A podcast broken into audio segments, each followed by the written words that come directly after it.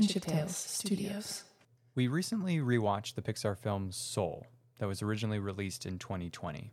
The film follows Joe Gardner, played by Jamie Foxx, a part time middle school music teacher who finally gets his first big break playing piano for a renowned jazz artist and her band.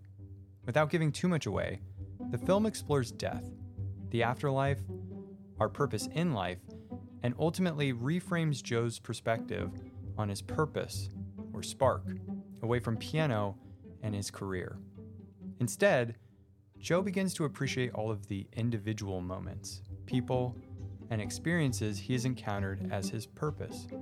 This film resonated with us and partially inspired Kinship Tales because we too saw that our relationships, memories, and daily experiences make up our purpose. Each day, we try, as difficult as it can be, to appreciate the small and large moments. Our mission with Kinship Tales is to show everyone that we all have a story worth telling and believe that audio is the best way to capture the awe in every story. Inspired by the film and seeking to practice appreciation for our new home, Seattle, we embarked on an adventure 26 miles southeast of Pioneer Square, towards a neighborhood known as Rainier Beach, to a place called Kubota Garden.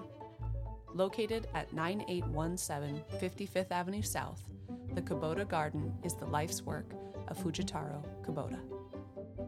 Leaving the ferry terminal, we walked to Pioneer Square Station at the corner of 3rd Avenue and Yesler Way to catch the light rail train to Rainier Beach. Kelly and I are still amazed that you can catch a train every 10 minutes that can take you to either end of the city for under $5. Partly cloudy outside, the train ride was pleasant and included a mix of people young, old, headed to work, school, or the airport. It was great to see so many people ride the train.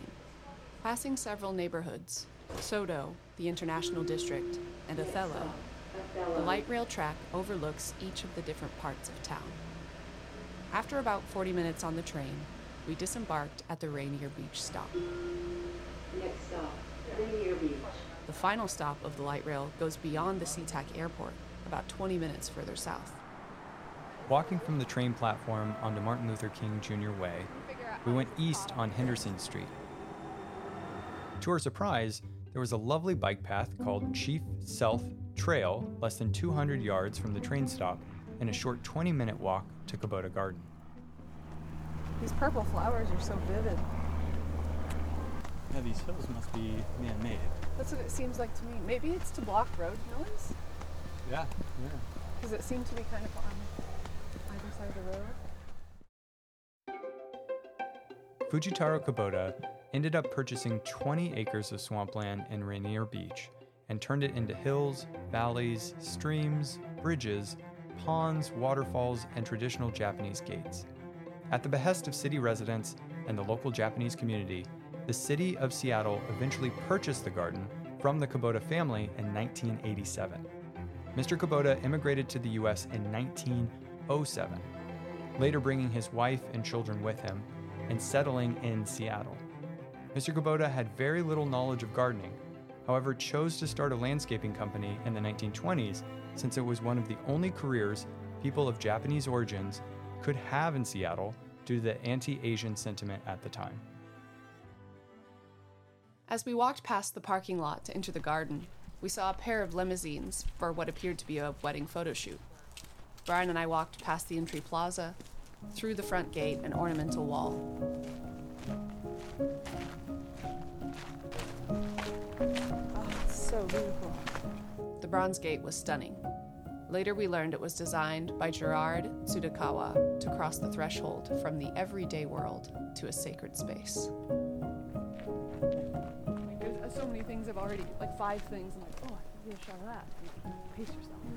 There's a lot to see in this place, and I'm gonna make what a minute and 20 second Yeah. social media video. So. Welcoming us as we passed the gate was the bell and drinking fountain. Our self guided tour pamphlet instructed us to ring the bell with our knuckle to let the spirits know we are in the garden. Looks like a lot of people hit it right there.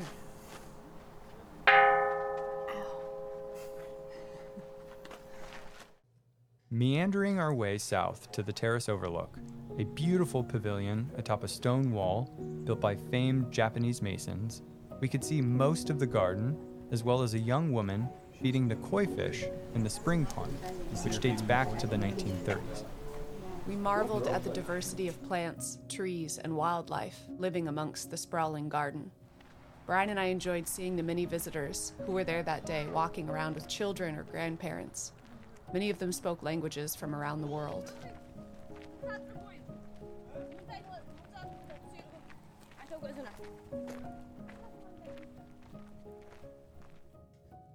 After Pearl Harbor, on December 7, 1941, Mr. Kubota and his family, along with the 7,000 other people of Japanese ancestry in Seattle, were interned in Idaho at Camp Minidoka until the fall of 1945.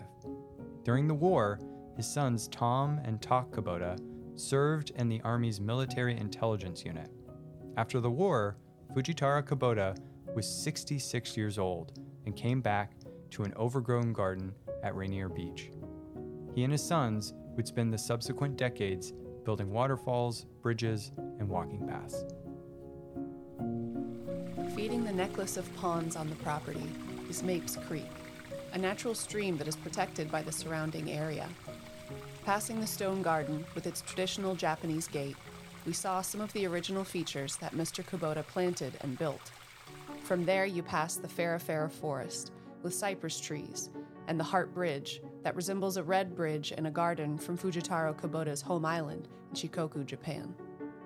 We continued to pass beautiful stone paths, lookout points, and ornate stone lanterns. Eventually, we came upon the Moon Bridge, a steep crossing with bright red railings. The bridge symbolizes the difficulty of living a good life hard to walk up and hard to walk down. The final feature of the garden we visited was Mr. Kubota's last contribution to his masterpiece, the mountainside, which rises 65 feet with ponds and waterfalls that were completed in 1962, the same year as the Seattle World's Fair. We climbed to the top of the mountainside and sat on a bench overlooking the garden.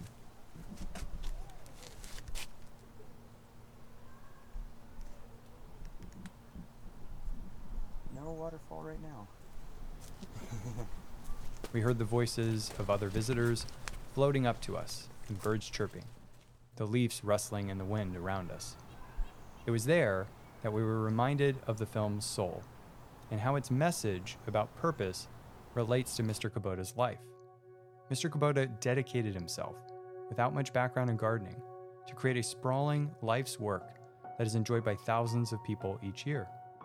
He went against tradition by leaving Japan, faced discrimination and racism in his adopted home, and still moved forward with building this garden.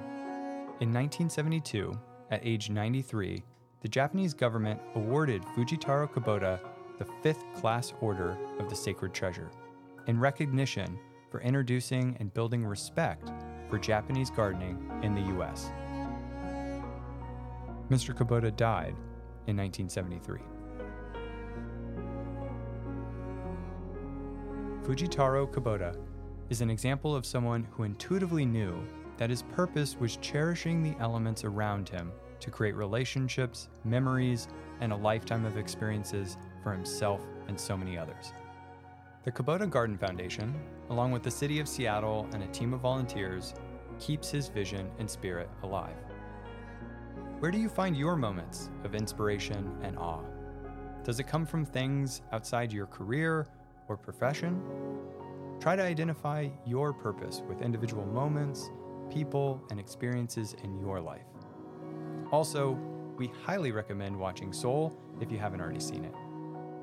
Thanks for listening. See you next Friday.